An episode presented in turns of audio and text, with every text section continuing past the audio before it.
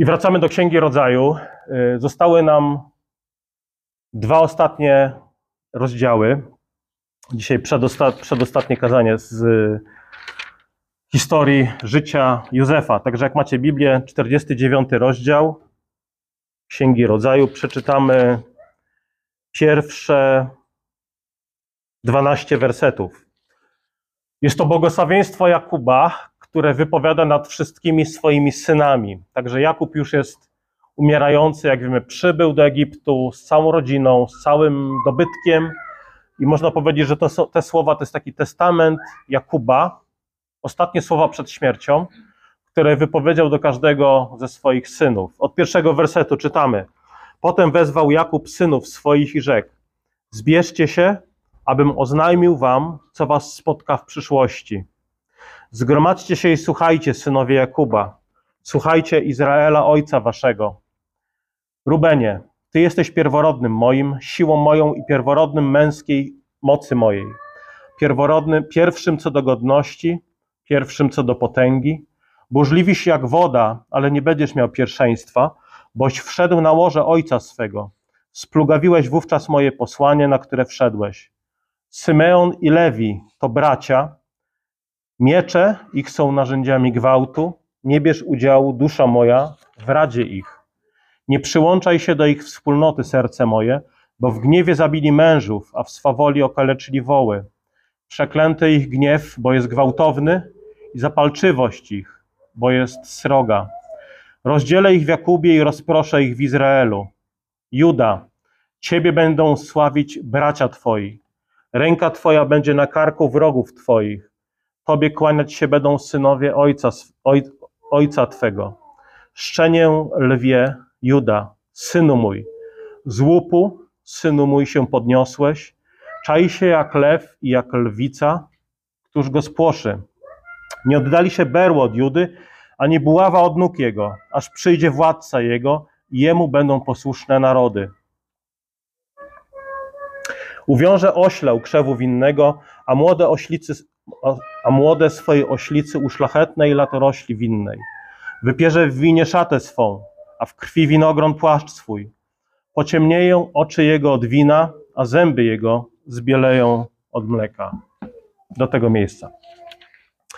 Ojcze, dziękujemy Ci za Twoje słowo, za Twoją wolę, którą przed nami objawiłeś. Pomóż nam widzieć duchowe sprawy w duchowy sposób. Pomóż nam w słuchaniu i rozumieniu, a kiedy poślesz, poślesz nas ze swoim błogosławieństwem, dopomóż w wiernym i szczerym, szczerym pełnieniu Twojej woli. I o to modlimy się w imieniu Jezusa.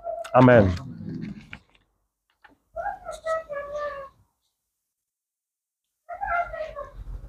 Czyli jesteśmy w przedostatnim rozdziale Księgi Rodzaju i historii Józefa, którą omawiamy na kazaniach. I ten rozdział, jak wspomniałem, on, można go zatytułować jako Testament Jakuba. Yy, I tym testamentem są tutaj słowa skierowane do wszystkich jego synów. Są to ostatnie słowa Jakuba przed śmiercią, dlatego są ważne, dlatego powinniśmy się im przyjrzeć. Na początku zauważmy, że słowa Jakuba do każdego z synów nie są takie same, nie są jednolite.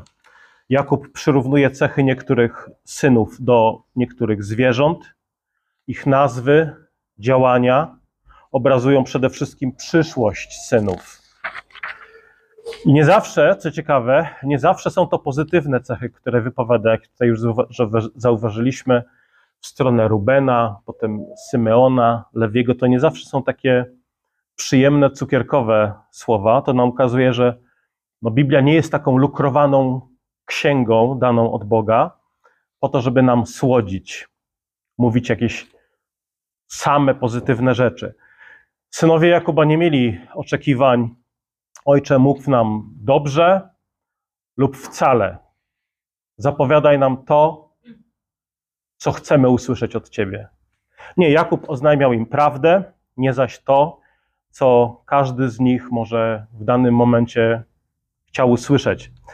I słuchajcie, to jest ważne, dlatego że e, kiedy ktoś przychodzi do kościoła, by, usłysze, by usłyszeć to, co sam chce usłyszeć, yy, no to myli Kościół z baśnią, o królewnie, królewnie Śnieżce, to w tej baśni było lustereczko, które mówiło to, co zła królowa chciała usłyszeć.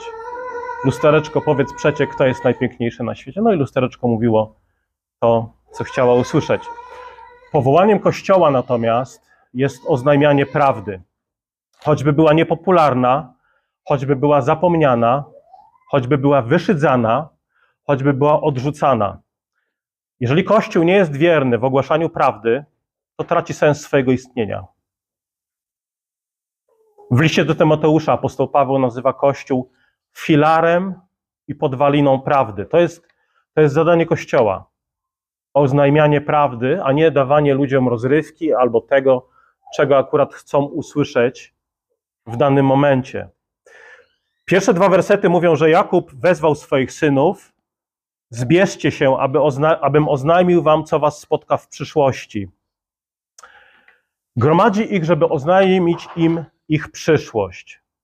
Ale to nie jest, y, to nie jest takie przepowiadane na zasadzie chciałbym, a chciałbym, żebyś ty robił to, chciałbym, abyś zachowywał się tak i tak dalej. To są, to są raczej słowa, byśmy powiedzieli, prorockie, zapowiedź tego, co się rzeczywiście stanie w życiu jego synów, albo jeszcze nawet dalej, ich potomstwa. Dlaczego to podkreślam? Dlatego, że y, słowo prorockie nie jest pochodzenia ludzkiego. Wypowiadali, jak mówi Piotr, wypowiadali je ludzie natchnieni Duchem Świętym, czyli Jakub, no to nie było tak, że on sobie coś wykoncypował, coś sobie życzył i teraz oznajmia to swoim, swoim synom. Raczej przekazuje Bożą wolę względem, względem nich. Niektóre tłumaczenia mówią tutaj, bo tutaj jest mowa o tym, że coś się stanie w przyszłości, w ich życiu. Niektóre tłumaczenia mówią w ostatnie dni albo w czasach późniejszych. Kiedy Biblia mówi, że coś się wydarzy w ostatnie dni, w czasach późniejszych, to tu nie chodzi o jakąś taką daleką przyszłość, taki krótki czas przed przyjściem Chrystusa.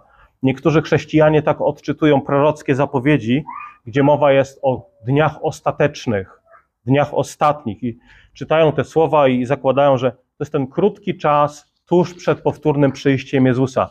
Tymczasem ostatnie dni w Biblii bardzo często odnoszą się po prostu do ostatnich dni starego stworzenia. Ostatnich dni, można powiedzieć, przed nadejściem światła, przed przyjściem Chrystusa, przed Jego wcieleniem. Ale to tak troszkę na marginesie. I teraz tak, e, Jakub mówi: Zbierzcie się, słuchajcie, synowie Jakuba, słuchajcie Izraela, ojca waszego. I teraz zobaczcie, że zanim e, to nie było tak, że Jakub wezwał każdego ze swoich synów indywidualnie, że każdemu po kolei e, wypowiedział słowa, które dotyczą jego, jego życia, potem mówi: odejdź, zawołaj następnego i tak dwunastu po kolei. Nie. Mieli się zebrać wszyscy, mieli się zabrać wszyscy. Jakub tutaj jest nazwany też Izraelem, czyli jeszcze raz Izraelem, czyli przymierzową głową, yy, która kieruje słowa do dwunastu synów jako jednej rodziny. Czyli zobaczcie, mamy wezwanie do dwunastu, a potem, a potem indywidualne słowa do każdego z nich. Można powiedzieć, że Izrael, wspólnota Jakuba, jest obrazem zarówno nowej ludzkości, 12 plemion Izraela, ale też jest obrazem samego Boga. W jaki sposób? No, no w taki, że mamy tutaj jeden klan, potem mamy jedną rodzinę, y, jeden, jeden naród, Izrael i 12 synów, czyli 12 plemion, tak? Jedno i wielu. Tak jak Bóg, jeden, ale też wiele, wielu, trzy osoby. Tak bardzo często mówimy o tym, że świat objawia Boga w jaki sposób? Między innymi w ten: jedność i wielość. Ale nie tylko świat objawia Boga. Lud Boży jest obrazem Boga. Jeden i wielu. I w tym błogosławieństwie też mamy rodzinę Jakuba jako całość i rozróżnienia między synami. Kościół, my jako wspólnota, jesteśmy objawieniem Boga w tym świecie, czyli jedno ciało, ale ma wiele różnych członków. Także uczmy się widzieć te Boże podpisy wokół nas. Świat objawia Trójcę Świętą, Kościół objawia Trójcę Świętą, małżeństwo jest objawieniem Boga, tak? Jedno jedno ciało, ale różne osoby. Równe osoby, ale różne. Rodzina, tak? Jedność i różnorodność. Społeczeństwo. Tworzymy jedno, jako na przykład kraj albo naród, ale jesteśmy różni, jedno i wielu. Przyroda, nawet świat, kiedy patrzymy na świat, możemy powiedzieć jedno, ale wiele. Nasze ciała, jedno, ale wiele różnych członków.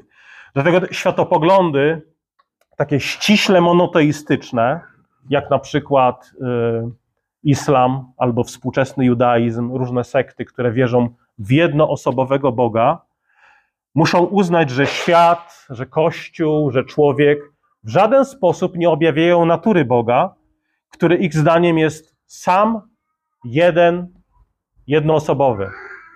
Tak? Objawieniem takiego jednoosobowego Boga jest po prostu samotny, milczący człowiek, który jest odseparowany od drugiego, odseparowany od wspólnoty, odseparowany od różnorodności. Tutaj mamy Jakuba, który mówi: Zgromadźcie się, wszyscy, jako jedna rodzina, ale kieruje do każdego z nich oddzielne słowa. Jedno i wielu. Tak? Taki, jest, taki jest Bóg. I Kościół, Izrael jest objawieniem Bożym w tym świecie. Jakub kieruje swoje słowa najpierw do Rubena, pierworodnego syna. Mówi: Ty jesteś pierworodnym moim, siłą moją i pierworodnym męskiej mocy mojej, pierwszym co do godności, pierwszym co do potęgi, burzliwyś jak woda, ale nie będziesz miał pierwszeństwa. Dlaczego? Boś wszedł na łoże ojca swego, splugawiłeś wówczas moje posłanie, na które wszedłeś. Czyli tak, Ruben jest siłą Jakuba, jest pierwszym co do godności. To są niewątpliwie przywileje, jest pierwszy, jest najstarszy, ale pojawiają się słowa, że nie będziesz miał e, pierwszeństwa, ponieważ wszedłeś na morze ojca swego, splugawiłeś wówczas moje posłanie, na które wszedłeś. Czyli tutaj też od razu zauważmy, Jakub tak podkreśla pewne przywileje błogosławieństwa, tak jak przywilejem jest to, że ktoś jest w kościele, przywilejem jest to, że ktoś się urodził w rodzinie chrześcijańskiej, że, ma, że jest okrzczony, że ma dostęp do stołu pańskiego, ale pamiętajcie, te przywileje jeszcze nie gwarantują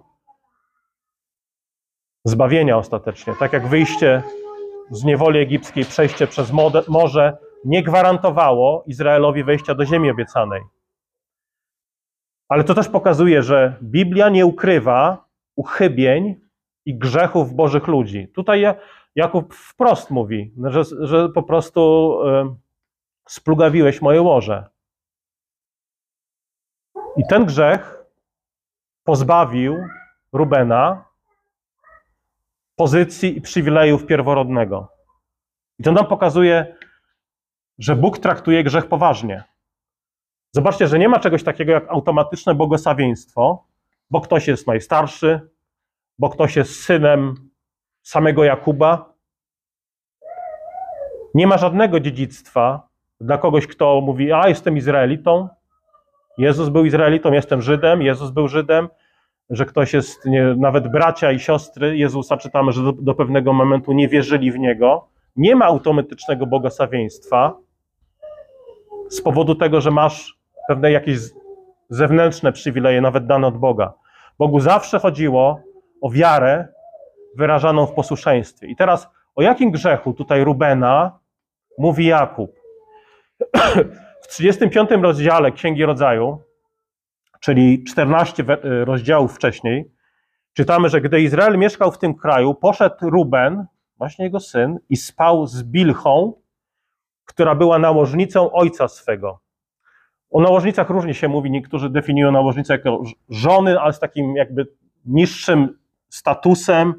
I czytamy, że, że, kiedy, że kiedy Jakub, czy kiedy Izrael dowiedział się o tym, yy, dalej czytamy, że synów Jakuba było dwunastu, po prostu Jakub zareagował na ten grzech. To, to nie było tak, że, że, że Ruben spał z, z Bilchą i po prostu, a, Bóg jest łaskawy, przymknie oko. Nie, nigdy nie, nie, czytamy o tym, że się nawrócił z tego, nie, nie czytamy, że, że to wyznał. Po prostu chodziło o grzech niemoralności, grzech wszeteczeństwa, jak to nazywa Nowy Testament, i dlatego Ruben stracił swoją pozycję. Czytamy, że splugawił posłanie ojca. Splugawienie to jest język, który odnosi się do ofiar. w Starym Testamencie. Można powiedzieć, że Ruben zbezcześcił to, co święte. Tak, pierworodny zwykle był taką prawą ręką ojca. Był jak taki pomocnik. Tak, ojciec był nie, jak, jak kapłan, pierworodny był jak diakon, popełniając grzech wszeteczeństwa, Ruben po prostu odrzucił swoją pozycję czy przywileje. Dla nas lekcja i zastosowanie jest takie. Uważaj, żeby jakiś grzech, krótkotrwały grzech, krótkotrwała przyjemność nie pozbawił cię tego, co budowałeś przez swoje życie albo lata wcześniej. Nie dajmy się ogłupić grzechowi. Pilnujmy i strzeżmy naszych serc, bądźmy czujni i nie pozwalajmy wrogowi nie tylko wejść do naszego domu, nie pozwól wrogowi stać przy drzwiach. Tak? Jeżeli obcy stoi przy drzwiach, to nie mówisz w porządku, możesz sobie tam stać tak długo, jak nie włamujesz się do mnie. Nie, jeżeli ktoś stoi przy twoich drzwiach, to się niepokoisz. Co ty tu robisz? Ale o co, ale o co panu chodzi? Co pan tu robi?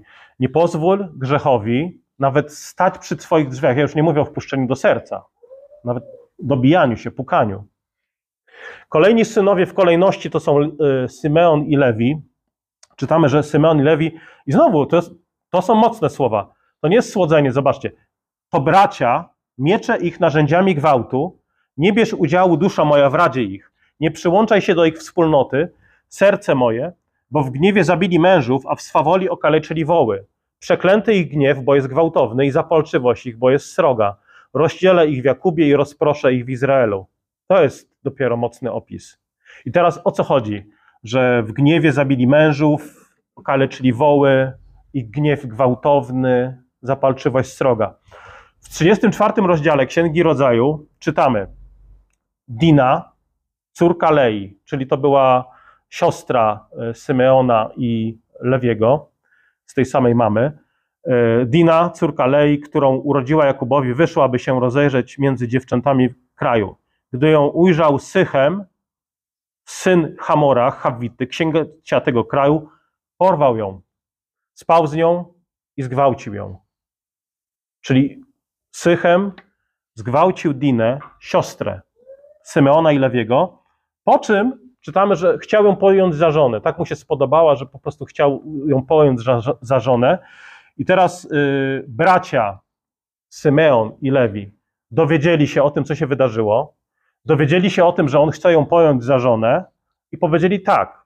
Zrobili to w podstępny sposób. Tak, pod warunkiem, że Sychemici zostaną obrzezani. No i ci Sychemici zgodzili się. Tak, dobrze, obrzeżemy się, żeby dołączyć do Izraela. Jeżeli to jest warunek ożenienia się przez Sychema e, z Diną, ok, zrobimy to. I teraz, kiedy się obrzezali, czytamy dalej. A trzeciego dnia, gdy byli cierpiący po obrzezaniu, dwaj synowie Jakuba, właśnie Symeon i Lewi, bracia Diny, wzięli swoje miecze, wtargnęli bez przeszkód do miasta i wymordowali wszystkich mężczyzn. Zabili mieczem Hamora oraz Sychema, czyli nie tylko wymierzyli sprawiedliwość temu Sychemowi, ale zobaczcie, wszystkich tutaj mieszkańców miasta. Zabrali Dinę z domu Sychema i odeszli. Synowie Jakuba zaś napadli na pobitych, złupili miasto, ponieważ zhańbiono ich siostrę. Ich reakcja była zupełnie niewspółmierna. I tutaj Jakub przy błogosławieństwie przypomina to wydarzenie, czyli tak jak Ruben stracił przywileje pierworodnego z powodu niemoralności, czyli złamał e, siódme przykazanie, nie cudzołóż, tak Symeon i Lewi utracili przy, przywileje z powodu gwałtowności. Szóste przykazanie: nie zabijaj. Czyli ci, którzy zaprowadzają porządek przez przemoc, stracą panowanie, tak jak ci, którzy grzeszą niemoralnością. I teraz ciekawe, ich wina polegała nie tylko na tym, że zabili tam ludzi. On tutaj, yy, Jakub mówi również, że w swej swawoli kaleczyli bydło.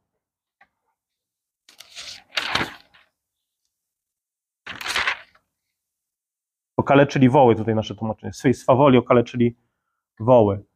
Wół był, był, wół był zwierzęciem ofiarnym i gwałtowność rozciągała się nie tylko na ludzi, ale też na zwierzęta. I ciekawe, że mm, zwrócenie na to uwagi w Bożym Słowie też pokazuje Bożą troskę o zwierzęta. Zabijanie w gwałtowności zwierząt bez żadnego celu jest po prostu czymś złym, jest czymś okrutnym. Dlatego zobaczcie, dla nas zastosowanie jest takie, jako chrześcijanie nie mówimy, nie interesują nas zwierzęta, że tam w gwałtowności okaleczyli czy pozabijali woły. Nie, mówimy, że człowiek jest koroną stworzenia, tak? Dlatego naszym zadaniem jest ujarzmianie zwierząt, panowanie nad zwierzętami, troska o zwierzęta pod Bożym autorytetem. I w Nowym Testamencie szczególnie mamy ten taki manifest Pana Jezusa, który, tutaj powiem tylko dwie prawdy, jeśli chodzi o chrześcijański manifest ekologiczny. Pierwsza rzecz, Jezus mówi, Bóg, Ojciec, troszczy się o ptaki. Czyli nie są mu zwierzęta obojętne, nam również los zwierząt nie powinien być obojętny. To jest pierwsza prawda. A druga, za chwilę Jezus mówi, jesteście zacznie, zacniejsi od, niż ptaki. Czyli jeżeli Bóg troszczy się o lilię, troszczy się o ptaki, o ileż bardziej o was, mówi do swoich uczniów. Czyli, można powiedzieć, przechodzi od mniejszego do większego. I takie powinny być nasze priorytety. Nie człowiek i zwierzęta na równi, również nie człowiek i potem nic, traktuje psa jak kamień, który mogę kopnąć. Nie, mówimy człowiek, tak, bo jest koroną Bożego stworzenia, oraz zwierzęta jako stworzenie pod panowaniem człowieka. Antyboże systemy idą w, to, w jedną z tych dwóch stron, tak? czyli zrównują człowieka z karpiem albo z kurczaczkiem, albo z drugą, drugą stronę przejawiają okrucieństwo, pogardę wobec zwierząt. Czwartym synem Jakuba jest Juda, i tutaj e, na nim się skupimy, dlatego że on w tekście jest tutaj w centralnym, nie tylko jest w centralnym miejscu tutaj, ale jemu Jakub poświęca najwięcej czasu. Można powiedzieć, że błogosławieństwo wobec Judy jest najdłuższe, ono jest tutaj uwypuklone, ono jest sercem tego rozdziału. Rola Judy jest tutaj dominująca i to ciekawe, nie z powodu jego działań lub słów, ale z powodu Bożej łaski nad nim. Jakub tutaj nie przywołuje jego zasług, nie mówi o tym, kim Juda jest, mówi o tym, kim Juda będzie. A, a nawet dokładnie, jeszcze bardziej szczegółowo, kim będzie jego potomstwo. Bo kiedy spojrzymy na życie Judy, to zauważymy, że on też ma na swoim koncie poważne grzechy. Takie dwa najpoważniejsze to on był inicjatorem sprzedania y, Józefa Ismaelitom. I po drugie, był winny grzechu niemoralności ze swoją synową Tamar, która przebrała się za prostytutkę. I tutaj tu nie ma mowy o żadnych jego zasługach. To raczej Boża łaska go wyróżniła. Oczywiście później czytamy, że Juda się zmienił, że Juda się nawrócił. Tak jak wcześniej zainicjował sprzedaż Józefa, jako niewolnika, to potem, kiedy już e, Józef był w Egipcie i chciał zatrzymać Beniamina, jako można powiedzieć zakładnika i więźnia, to Juda mówi: Obiecałem Jakubowi, mojemu ojcu, że Beniamin wróci. Mówi do Józefa: Panie, proszę, weź raczej mnie w jego miejsce, aby on mógł żyć. Weź mnie do więzienia. I tutaj już mówiliśmy o tym, że w tym Juda jest pięknym obrazem naszego Pana Jezusa Chrystusa, który oddaje siebie w Twoje miejsce. I Jakub mówi tak: Judo, Ciebie sławić będą bracia Twoi, Twoja bowiem ręka na karku Twych wrogów, synowie Twego ojca będą oddawać Ci pokłon. I to jest ciekawe, mówi: Bracia Twoi będą Cię sławić, synowie Twego ojca, czyli bracia, będą Ci oddawać pokłon. To jest ciekawe, bo e, wcześniej mamy prorocze sny Józefa, w którym mówi, że to mi. No nie, nie mówi tego z takim zarozumialstwem jakimś, ale mówi, że to jest Boża wola, że po prostu te snopy w śnie Józefa yy, kłaniają się przed Józefem, nie przed Judą. A tutaj mowa o sławieniu i pokłonie względem Judy. I teraz o co chodzi? To jak? No, jak to w Bożym Słowie bywa albo jest, oba stwierdzenia są prawdą. bracia, w tym Juda, naprawdę oddali pokłon Józefowi. Tak, pokłonili się przed nim wszyscy, również Juda. Natomiast te słowa są skierowane y, tak do Judy, Jakub mówi tutaj do Judy, ale wypełnienie tych słów znajdą się nie w życiu samego Judy, ale w życiu jego potomka. Po pierwsze, Dawida. To Dawid w drugiej księdze Samuela, w piątym rozdziale, zostaje królem nad wszystkimi, nad całym Izraelem. Można powiedzieć, jednoczy wszystkie plemiona. Tak? Dawid, król z pokolenia Judy, jednoczy wszystkie pokolenia yy, czy plemiona Izraela, które oddają mu pokłon. Potem, piąty rozdział drugiej Samuela. Potem zeszły się wszystkie plemiona izraelskie u Dawida w Hebronie i rzekły: Otośmy kość Twoja i ciało Twoje. Już dawniej, gdy jeszcze Saul był królem nad nami, Ty wyprowadzałeś i przyprowadzałeś Izraela, i Pan rzekł do Ciebie: Ty będziesz pasł mój lud Izraela, i Ty będziesz wodzem nad Izraelem. Zeszli wtedy wszyscy starsi Izraela u króla Hebronie, i król Dawid zawarł z nimi przymierze w Hebronie przed Panem, po czym namaścili Dawida na króla nad Izraelem. Przyszli wszyscy, starsi przedstawiciele wszystkich plemion, uznają Dawida jako swojego króla, oddają mu cześć. To jest pierwsze wypełnienie słów dotyczących Judy, że bracia oddadzą mu pokłon. Po drugie, przede wszystkim te słowa znajdują wypełnienie w życiu Jezusa Chrystusa, naszego Pana, potomka Dawida z pokolenia Judy. On usunie wszystkich wrogów i pokłon, pokłon oddawać mu będą wszystkie plemiona ziemi. Juda też jest przyrównany do lwa. Judo, młody lwie, na zdobyczy róść będziesz, mój synu, jak lew czai się gotuje do skoku, do lwicy podobny. Któż się ośmieli go drażnić? Nie zostanie odjęte berło od Judy, ani laska pasterska spośród kolan jego, aż przyjdzie ten, do którego on należy i zdobędzie posłuch u narodów. Juda jest przyrównany do lwa, lew to jest symbol siły, to jest symbol potęgi, ale cały czas musimy tutaj widzieć odniesienie do Dawida, a przede wszystkim odniesienie do Pana Jezusa Chrystusa. Dlatego, że błogosławieństwo skierowane do Judy, jako jedyne tutaj w tym rozdziale, ono wychodzi poza samego Judę. Juda jest lwem, ale musimy w tych słowach widzieć naszego Pana Jezusa Chrystusa. On jest nazwany lwem z pokolenia Judy. Księga Apokalipsy świętego Jana. Wtedy jeden ze starszych powiedział do mnie: Nie płacz, oto zwyciężył lew z pokolenia Judy, korzeń Dawida, aby otworzyć księgę i złamać siedem pieczęci. I mówi o naszym Panu Jezusie Chrystusie. Jezus jest lwem z pokolenia Judy, korzeniem Dawida. To też ciekawe. Pochodzenie, wskazanie na to, że jest lwem yy, z pokolenia Judy, pokazuje no, pochodzenie, rodowód naszego Pana Jezusa Chrystusa. To też jest ważne, dlatego że Jezus nie jest jakimś gwiezdnym dzieckiem, który nagle spadł z nieba. Przyszedł z linii Jakuba, Judy, Dawida, będąc częścią ludzkiego rodowodu. Tak? Ewangelie i Łukasza, i Mateusza wymieniają przodków e, naszego Pana Jezusa Chrystusa, pokazują rodowód. Jak kiedy zobaczymy na ten rodowód, przyjrzymy się, kto tam jest w tym rodowodzie naszego Pana. Oczywiście, mamy Judę. No i co? Kim był Juda? No właśnie czytaliśmy. Juda zdradził Józefa. Juda y, popełnił grzech niemoralności z Tamar. Y, ale y, zobaczymy dalej. Tam jest no, nawet Dawid. Dawid też zgrzeszył. Był zabójcą, był cudzołożnikiem. Mamy tam prostytutkę na przykład również w, tej, w, w tym rodowodzie. Mamy Rahab, mamy pogankę, Rut.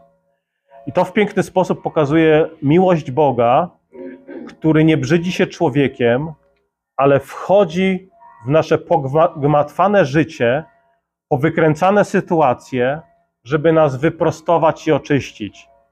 Jezus nie przyszedł na świat z idealnej linii, idealnego rodowodu. I choć ta, ta operacja odnowy świata naszego Pana wiąże się z Jego cierpieniem, to przyszedł na świat z miłości do Ciebie i zwycięża. Jest właśnie tym lwem, niepokonanym, z pokolenia, pokolenia Judy. Oczywiście są inne symbole naszego Pana Jezusa Chrystusa. Jest też barankiem na przykład nazwany, barankiem Bożym. Lew symbolizuje siłę, panowanie, waleczność. Baranek natomiast łagodność, niewinność. Tak, te wszystkie cechy znajdujemy w życiu naszego Pana. Dalej czytamy, że nie, nie zostanie odjęte berło od Judy, ani laska pasterska spośród kolan jego, aż przyjdzie ten, do którego ona należy i zdobędzie posłuch u narodów. Czyli będą cię wysławiać Judo, narody, będą cię słuchać narody, wszystkie plemiona, czyli znowu musimy widzieć w tym naszego Pana Jezusa Chrystusa. Wszystkie narody uznają panowanie Syna Bożego. Ziemia będzie pełna poznania chwały Pana, tak jak wody wypełnione są, y, tak jak morza wypełnione są wodami. Jak mówi proroctwo z księgi Habakuka. Jedenasty werset. Przywiąże on swojego osiołka w winnicy i źrebie ośle u winnych latorośli. Tak, czyli tutaj osiołek, znowu odniesienie do naszego Pana, symbol pokoju, to jest zwierzę, na którym Pan Jezus triumfalnie wjechał do Jerozolimy jako król. I ciekawe, dalej w tym wersecie mamy odniesienie do wina i krwi. W winie prać będzie swą odzież i w krwi winogron swą szatę. Wino i krew. Oczywiście to od razu y, już macie umysł taki no, nasiąknięty Bożym Słowem, już widzicie te wszystkie przełożenia, czyli już słyszycie krew, wino, od, od, od razu nasuwa wam się obraz dzieła naszego Pana, Jego przelanej krwi za nasze grzechy, wina, które daje nam podczas komunii, ilekroć gromadzimy się na nabożeństwie. I co ciekawe, werset dalej jest wymieniony jeszcze, jest wymieniony oprócz wina jeszcze jeden napój. Dwunasty werset. Będą mu się iskrzyły oczy od wina, a zęby będą białe od mleka. Wino i mleko. I znowu, znacie na pewno Biblię, więc od razu wasze myśli wędrują do księgi Izajasza. Wino i mleko. Tam te dwa napoje mamy wymienione obok siebie. 55 rozdział księgi Izajasza. Nurze wszyscy, którzy macie pragnienie, pójdźcie do wód, a którzy nie macie pieniędzy, pójdźcie i kupujcie i jedzcie. Pójdźcie i kupujcie bez pieniędzy, bez płacenia. Teraz co? Wino i mleko. Wino i mleko. Czemu macie płacić pieniędzmi za to, co nie jest chlebem? Dawać ciężko zdobyty zarobek za to, co nie syci. Słuchajcie mnie uważnie, a będziecie jedli dobre rzeczy, a tu z tym pokarmem pokrzepi się dusza, wasza dusza. Wino i mleko nie są zwykłymi napojami. One się odnoszą w Biblii zwykle do obfitości. Ziemia obiecana to jest ziemia mlekiem i miodem płynąca. Tak, mleko odnosi się do obfitości, do odpocznienia, do radości, podobnie jak wino. Otrzymujcie je za darmo, bez płacenia, mówi tutaj Izajasz. I znowu, mleko i wino tutaj symbolizują dzieło Jezusa. Bierzcie obfitość od naszego Pana, bierzcie życie od naszego Pana, bierzcie życie od naszego Pana. On wam je daje darmo. Oczywiście, On zapłacił za nie ceną swojej krwi, ale dla was są całkowicie darmo. Wino, yy, wina, jak pamiętacie, nie można było yy, pić w czasie nabożeństwa w, w, Starym Testamencie. Wina nie było w świątyni Salomona, ani wcześniej w przybytku mojżeszowym. Dzisiaj pijemy wino. Pijemy wino w świątyni, robią to nie tylko pastorzy, piją je wszyscy chrześcijanie, co oznacza, że wszyscy jesteśmy królami i kapłanami w nowej świątyni, w kościele. Kiedy pijesz wino w czasie wieczerzy pańskiej, ogłaszasz w ten sposób, w praktyczny sposób ogłaszasz, że Jezus dokonał swojego dzieła, zasiadł po prawicy Ojca, odpoczął po swoim dziele i możemy sprawować sakramentalną ucztę, ciesząc się zbawieniem, które mamy w Nim. Druga część błogosławieństwa, tutaj nie będziemy już tak szczegółowo omawiać pozostałych synów, one odnoszą się po prostu do, do każdego z nich w ich przyszłości, ale tak jak wspomniałem, w centrum jest tutaj Juda, obraz naszego Pana Jezusa Chrystusa. Jakub kończy swoje słowa E, prosząc, aby jego ciało wróciło, wróciło e, do, do, do, do ziemi, do jego rodzinnej ziemi. To już jest początek nawet 50 rozdziału. E, Jakub nie chce, żeby jego ciało pozostało w Egipcie. I złożenie ciała w jego ziemi wyraża też taką symbolicznie nadzieję zmartwychwstania. Nie? Dla niego to ma znaczenie, gdzie zostanie pogrzebany. Bo wie, że to nie jest koniec. Nie umiera jak ci, którzy nie mają nadziei. Jakub odchodzi, umiera w wierze i nadziei. Odchodzi, pozostawiając swojej rodzinie piękne dziedzictwo, którego fundamentem jest zaufanie Bogu. To jest, słuchajcie, jedna z najpiękniejszych rzeczy, które jako rodzice możemy przekazać naszym dzieciom. Nie, nie tylko jakieś dobra materialne, ale właśnie war, wartości, a przede wszystkim wiarę, własny przykład zaufania, zaufania Bogu.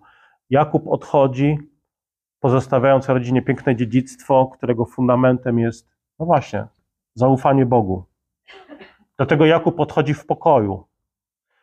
Niech to doda nam otuchy, że śmierć wierzącego jest w Biblii nazywana zaśnięciem, snem, odpocznieniem.